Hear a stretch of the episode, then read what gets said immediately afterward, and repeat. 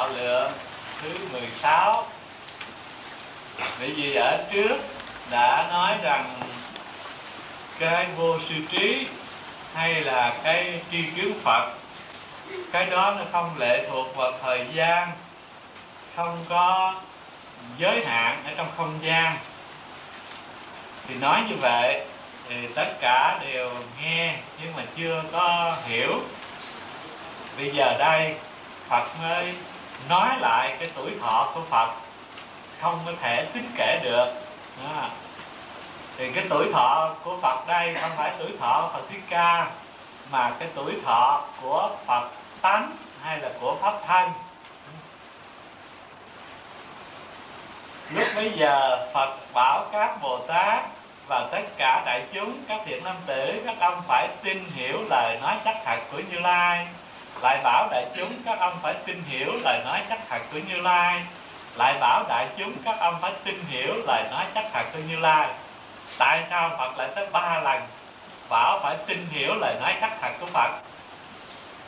Bởi vì cái điều này là cái lẽ thực, nhưng mà lẽ thực nó quá cái tầm hiểu biết của người ta, cho nên Phật muốn lập tới lập lui cho mọi người tin được, Ngài mới nói.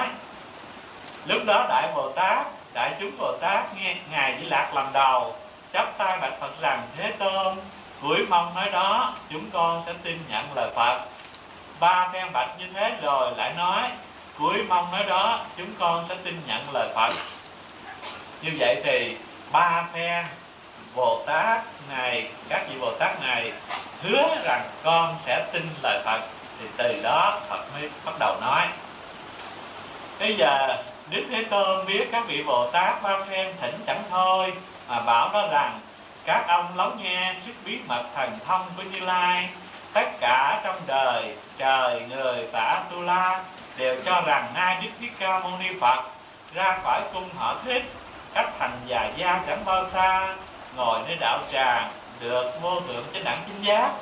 Nhưng hiện nam tử, thiệt ta thành Phật nhẫn lại đây, đã vô lượng vô biên trăm nghìn muôn ức na do tha kiếp, ví như năm trăm nghìn muôn ức na do tha tăng kỳ cõi tam thiên đại thiên.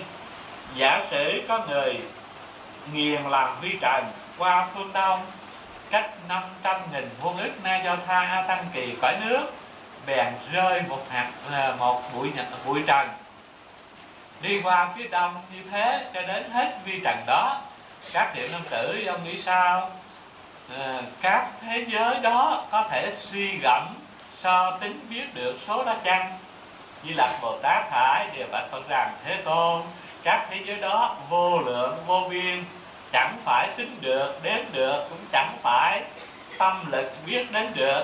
Tất cả thanh văn duyên giác dùng trí vô lậu chẳng có thể suy nghĩ biết được hạn số đó. Chúng con trụ vực bất thối, ở trong việc này cũng chẳng thông đạt. Thế Tôn, các thế giới như thế nhiều vô lượng vô biên. Thì ở đây Đức Phật đưa ra cái thí dụ trước, nhưng mà đầu tiên thì Ngài tán thán về cái cái sức bí mật thần thông của Như Lai. Nghĩa là người ta cứ nghĩ rằng Phật mới thành Phật là do từ cung vua đi xuất gia rồi ngồi dưới cội Bồ Đề thành Phật, chứ không ngờ Phật thành Phật đã từ vô lượng vô biên a tăng kỳ kiếp rồi. À, như vậy làm sao mà tin được? Ở thành hồi nào mà thấy rõ ràng trong sử ghi Ngài đi tu mới đó rồi mới được thành Phật, mà nói đã thành Phật. Thì như vậy để thấy rằng nói đời này tu mới thành Phật là căn cứ trên cái hiện tại do mình quên cái vô suy trí của mình, rồi bây giờ mình tu nó mới hiện ra thì gọi là mới thành Phật.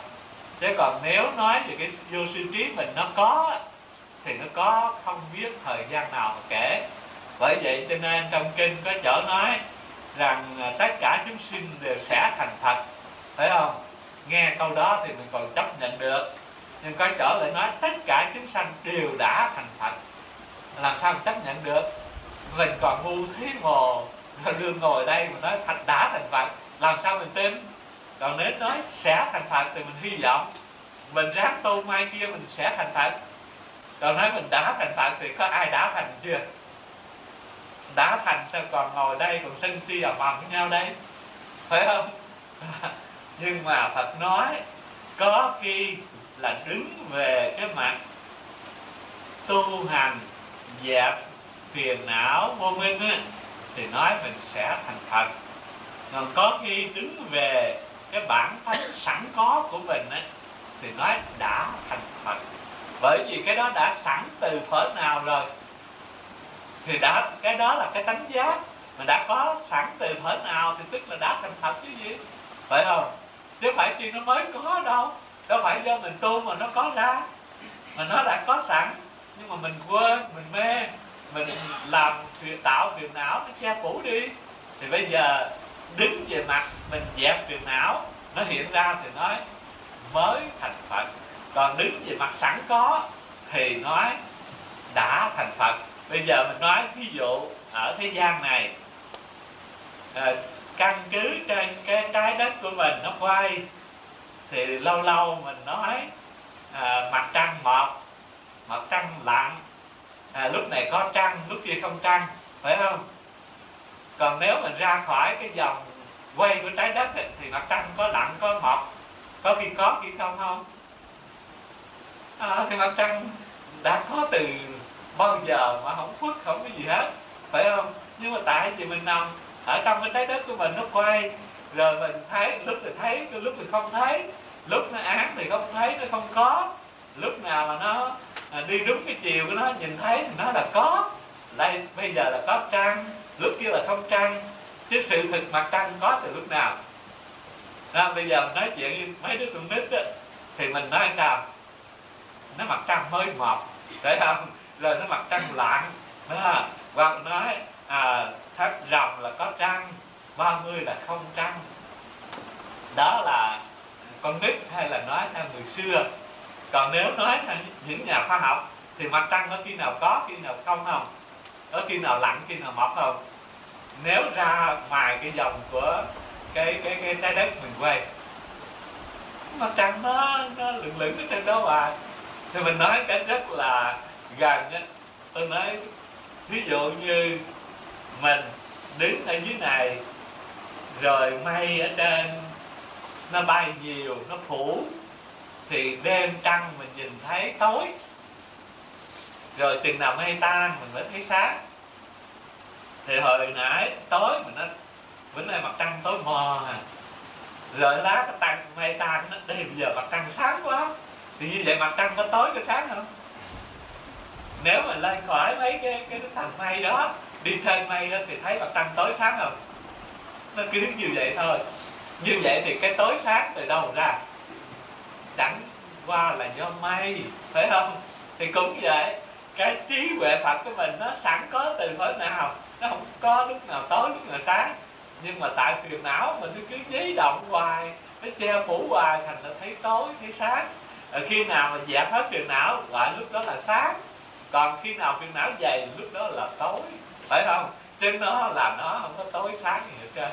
Như vậy thì đứng về mặt mình tu dẹp phiền não thì nói rằng sẽ thành Phật. Bởi vì phiền não mình nhiều, mình dẹp từ từ nó hết, chừng hết thì nó hiện ra là sẽ thành Phật. Đứng về mặt sẵn có thì mình đã thành Phật. Bởi vậy nên ở đây Đức Phật nói Ngài thành Phật ở dưới cụ Bồ Đề đó là nói Phật thì do tu được. Còn nói Phật mà có từ thuở nào đến giờ đó là Phật do sẵn có, tức là Phật Pháp Thân đó. Cho nên đây Ngài mới dùng cái thí dụ. Thí dụ như cái gì? Thí dụ như Ngài nói rằng năm trăm nghìn muôn ức na do tha a tăng kỳ cõi tam thiên đại thiên, giả sử có người nghiền làm vi trần qua phương đông, cách năm trăm nghìn muôn ức na do tha a tăng kỳ cõi nước, bèn làm rơi ở kia thì rớt một hột bụi. Như vậy mà đi qua phía đông mà cho rớt hết những bụi đó thì hỏi vậy nên các ông thấy nhiều ít à. thì quý vị nghĩ một cái thế giới mình thôi mà nghiền thành bụi á thì mình cũng tính không thể nổi rồi, phải không? Mà còn nói cả tam thiên đại thiên thế giới gom hết nghiền thành bụi, rồi đi qua phương Đông cứ một cái thế, đi qua à, vô lượng A Tăng Kỳ thế giới rồi mới rớt một bụi, mà không biết bao nhiêu thế giới rồi rớt một bụi như vậy đó, thì cái hạt bụi mà rớt đó mình tính nổi không? Rồi vậy đó mà Phật nói giả sử như tất cả các các cái nước đi qua đó có rớt bụi không rớt bụi để làm gồm hết lại, gom hết lại rồi nghiền nát ra thành bụi, thì những một hộp hộp bụi đó tính một kiếp thì đếm hết bụi của bao nhiêu thế giới đó nghiền nát rồi đó, thì cái bụi đó còn ít hơn là cái số bụi, tức là số bụi mà thành kiếp đó, thì cái số kiếp nó còn ít hơn là cái tuổi thọ của Đức Phật nữa. Thì như vậy tuổi thọ của Phật điểm nhiều không thể đếm được. Thì cái điều này thì mình thấy nó cũng dễ hiểu chứ không có gì, bởi vì quý vị nghĩ chúng ta sống bây giờ định là thời gian, thời gian là cái gì?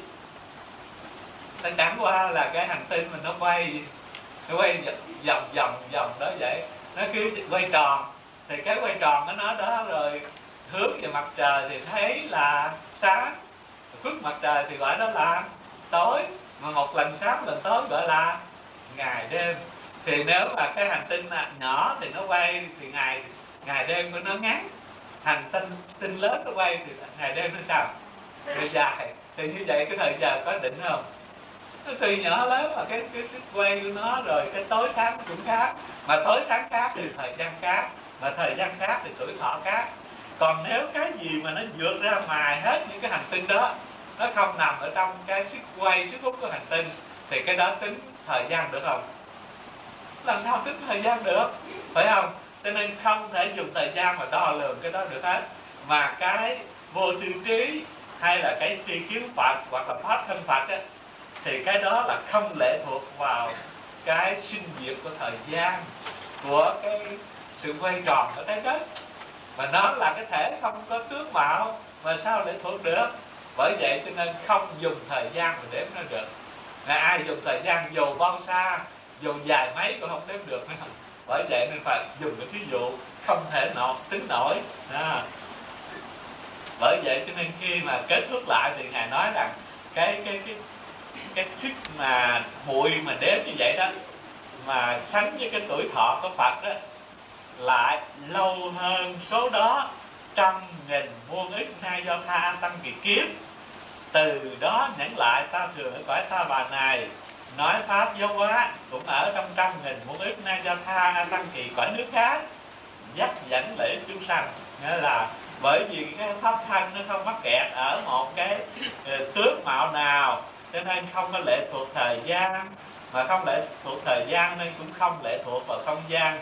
Cho nên ở đâu cũng có Phật trên trên, ở cõi này thuyết pháp, cõi kia thuyết pháp, mà không bao giờ vắng thiếu.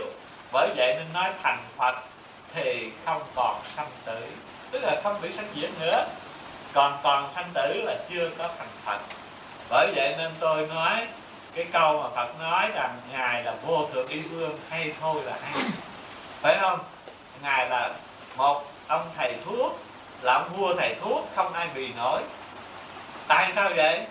Bởi vì thầy thuốc chỉ có thể trị bệnh cho mình, thầy thuốc đại tài đó, mình sắp chết trị cho mình cái sống thêm được mười tuổi, mười năm, mừng không? tám tháng thầy thuốc đại tài không? Đó, như mình tám mươi tuổi cái mình đau sắp chết, ông thầy thuốc có thuốc đem lại cho mình uống cái mình khỏe, mình sắp lại mười năm nữa, thì tám tháng thầy thuốc đó không? Thầy thuốc đại tài. Nhưng mà giờ Đức Phật á, dạy mình tu để mà mình thể nhập được cái tri kiến Phật hay là cái cái cái, cái vô sư trí của mình, rồi thì thành Phật pháp thân. Thì cái đó không còn thời gian nào tính nổi hết, sống không biết bao nhiêu lời bao nhiêu kiếp. Thì như vậy gọi là thoát khỏi sanh tử, không còn bị sanh hút gì có tử, phải không? Thì như vậy thì từng bao nhiêu đời bao nhiêu kiếp cho mình bao nhiêu cái tuổi thọ. Như vậy thì cái tuổi thọ Ngài cho mình nó không thể tính nổi. Mà không thể tính nổi thì không phải là tổ của tất cả thầy thuốc là gì, phải không? Nghĩa là cái đó là trên hết trên, bởi vì cho chúng ta cái thọ mạng không thể lường nổi. Cho nên ở đây gọi là thọ lượng Như Lai đó, hay Như Lai thọ lượng à, cái, cái tuổi thọ không thể tích lường nổi. Mà như vậy thì quý vị thấy mình chịu kịch chịu khổ tu nhiều đời nhiều kiếp rồi để được cái đó, để thoát khỏi tất cả cái cái các sinh tử. Chứ còn bây giờ giả sử mình à, khéo luyện tập tu tiên rồi sắp ngàn năm mới nằm vào đâu, không thiếu vào đâu, phải không? Sắp một ngàn tuổi người ta tưởng là nhiều. Như hồi xưa ở bên Trung Hoa kể bao nhiêu là bát tiên là gì đủ thứ đó, bây giờ kiếm ông tiên nào còn không? Mấy ông muốn chết mất trên ngàn năm hơn, ngàn năm không muốn chết mất rồi. Chỉ có cái mà không chết là cái thoát khỏi sinh tử, thì cái đó mới là tuyệt vời. Bởi vậy cho nên mình làm cái việc phi thường chứ không phải là việc thường. Bởi việc thường thế gian là giỏi lắm là kéo dài tuổi thọ năm mười năm, hai ba chục năm, mà mình đây làm cái việc mà không bao giờ bị chết, bị sống lại. Nghĩa là thể nhận được cái đó rồi thì buông kiếm không có sanh, không có bị tử. Đó. Thì như vậy đó, cho nên nói là tuổi thọ không thể lường được. Thì cái điều này làm sao tin nổi à, bởi vậy cho nên dùng cái thuyết phân biệt thì khó mà tin được cái điều này. Chỉ có ai tu thể nhận được cái đó thì chừng đó mình mới thể, có thể tin được cái lời Phật nói. Còn nếu mà không có nhận được thì khó mà tin. Bởi vậy nên ở đây Đức Phật nói rằng đoạn này đọc chưa? Tới nay ta sẽ tuyên nói rành rõ cho các ông, các thế giới đó hoặc dính vi trần hoặc chẳng dính, đều nghiền cả làm vi trần. Cứ một trần là một kiếp, từ ta thành Phật nhẫn lại đến nay lại lâu hơn, số đó trăm nghìn muôn ức nay do tha a tăng kỳ kiếp. Từ đó nhẫn lại ta thường ở cõi ta bà này, nói pháp vô quá cũng ở trong trăm nghìn muôn ức nay do tha a tăng kỳ cõi nước khác, dắt dẫn lợi ích chúng sanh các thiện nam tử. Nơi chặng giữa đó ta nói Phật nhiên đăng vân vân, và lại có các đức Phật nhập diệt nhập niết bàn. Như thế đều là dùng phương tiện để phân biệt. Các thiện nam tử, nếu có chúng sanh nào đến chỗ ta, ta dùng Phật nhãn quan sát, quan sát tính vân vân các căn lợi đoạn của chúng, tùy theo chỗ đáng độ, nơi nơi tự nói văn tự chẳng đồng, niên kỷ hoặc lớn hoặc nhỏ, cũng lại hiện nói sẽ nhập niết bàn. Lại dùng các trí phương tiện nói pháp vi diệu, có thể làm cho chúng sinh phát lòng vui mình. Các thiện nam tử, Như Lai thấy những chúng sanh ưa nói pháp tiểu thừa, ưa nơi pháp tiểu thừa, đức mỏng tội nạn. Phật vì người đó nói ta lúc trẻ xuất gia được vô lượng chánh đẳng chánh giác, nhưng thiệt ta từ ta thành Phật nhẫn lại, lâu xa dường ấy, chỉ dùng phương tiện giáo hóa chúng sanh khiến vào Phật đạo, nên nói như thế. À, như vậy thì Phật nói à, ngài đi tu rồi nhập niết bàn vân vân. À, hoặc giả nói đời trước có Phật Ca Diếp rồi các đức Phật trước rồi các vị đó đã nhập niết bàn vân vân. Thì đó là để nói trên cái hình thức, trên cái sự tướng Phật bằng cái thân tứ đại mà nói, cho nên thấy nó có gần có xa khác nhau. Còn nếu mà căn cứ trên cái pháp thân á, thì chư Phật không có diệt mà cũng không có sanh. À, như vậy thì tùy theo cái trình độ, nếu người ta ưa những cái nhỏ thì Phật nói chuyện gần, à, tôi mới đi tu mấy chục năm đó tôi thành Phật, bây giờ giáo hóa, vậy thì các ông cũng ráng tu ít năm, ít chục năm cũng sẽ thành Phật. Đó là nói chuyện gần. Còn nếu nói chuyện xa thì nói rằng ông cũng như ta đều có cái Phật sẵn, Phật đó có từ vô lượng kiếp rồi, à, sống trở về Phật đó thì thành Phật. Đó là cái, cái, cái tư cách của kinh này. Như vậy thì kinh này nó khác những kinh kia là ở cái chỗ nói cái thời gian tuổi thọ khác nhau. À, vì gì kia là đứng ở trên sự tướng, nói dẹp phiền não rồi hiện bồ đề, cho nên phiền não hết thì thành bồ đề. Còn ở đây thì đứng trên lý tánh là Phật sẵn, tức là tánh giác sẵn của tất cả. Tánh giác đó nó có từ thuở nào chứ không phải mới có, bởi có sẵn Cho nên bây giờ mình dẹp phiền não rồi nó hiện ra, thì như vậy nó có không có thời gian, không có thuộc không gian. Các điểm năm tử kinh điển của Đức Như Lai nói ra đều vì độ thoát chúng sanh, hoặc nói thân mình, hoặc nói thân người, hoặc chỉ thân mình, hoặc chỉ thân người, hoặc chỉ việc mình, hoặc chỉ việc người. Các lời nói đều thiệt chẳng dối. Vì sao? Vì Đức Như Lai đúng như thật thấy biết tướng của tam giới, không có sanh tử, hoặc thối, hoặc xước, cũng không có đời, không ở đời mà nhiệt độ, và nhiệt độ chẳng phải thật, chẳng phải hư, chẳng phải như, chẳng phải dị, chẳng phải ba cõi mà thấy nơi ba cõi. Các việc như thế Như Lai thấy rõ, không có sai lầm. Ở đây mình Đức Phật Ngài chỉ rõ rằng cái phương tiện nói pháp của Phật có khi vì độ chúng sinh mà căn cứ vào cái thân hiện tại của mình mà nói, hoặc là căn cứ thân người khác mà nói, hoặc là chỉ việc của mình mà nói, hoặc chỉ việc của người, tùy theo hoàn cảnh mà Ngài phương tiện linh động tùy chỗ mà chỉ dạy, chứ không có cố định. À, bây giờ nếu nói cái chỗ thấy của Phật đúng như thật á, thì đối với tướng tam giới Ngài thấy không có sanh tử, hoặc thối, hoặc xước, cũng không có đời, ở đời và nhiệt độ, chẳng phải thật, chẳng phải hư, chẳng phải như, chẳng phải dị, vân vân, không phải ba cõi mà thấy ba cõi. Như vậy đó, cái thấy này không sai lầm. Tại sao vậy? Bởi vì cái thấy của Phật đúng như thật là thấy được pháp thân, mà pháp thân thì nó không còn đối đãi, bởi không còn đối đãi mà pháp thân cũng không có sự tướng, cho nên nó không phải tam giới mà thấy là tam giới. Mà nó không còn đối đãi thì nói gì sanh, nói gì tử, nói gì thối, nói gì xuất, phải không? Nói gì còn sống, nói gì diệt độ, nói gì là như, nói gì là dị. Đó, đứng về cái mặt không đối đãi thành nó nói như vậy. Vì vậy mà Đức Phật tùy duyên, nếu mà chúng sinh mê thì Ngài nói theo cái hình thức đối đãi để hướng dẫn người, còn nếu chúng sanh đi tới cái chỗ cứu kính được thì Ngài chỉ thẳng cái trí huệ Phật, thì lúc đó nó không còn đối đãi, không còn sinh diệt, thì làm gì mà có thời gian không gian để quyết định. Bởi các chúng sanh có các ngón tánh, các ngón dục, các ngón hạnh, các ngón nhớ tưởng phân biệt, muốn làm cho sanh các căn lành, nên dùng bao nhiêu nhân duyên, thí dụ ngôn từ, các cách nói pháp, chỗ làm Phật sự chưa từng tạm bỏ. Như thế từ ta thành Phật nhấn lại, à, thật là lâu xa thỏa mãn vô lượng a tăng kỳ kiếp, thường còn chẳng mất. À, như vậy thì ở đây kết thúc. Và Phật nói rằng từ ngày thành Phật tới giờ còn mãi, chứ không có sanh, không có tử gì hết. À, thì như vậy rõ ràng là Phật pháp thân đó. Các đệ nam tử ta xưa tu hành đạo Bồ Tát cảm thành thọ mạng, nay vẫn chưa hết, lại còn hơn số trên, nhưng nay chẳng phải thiệt diệt độ, mà bèn sướng nói sẽ diệt độ. Đức Như Lai dùng phương tiện đó giáo hóa chúng sinh. Vì sao?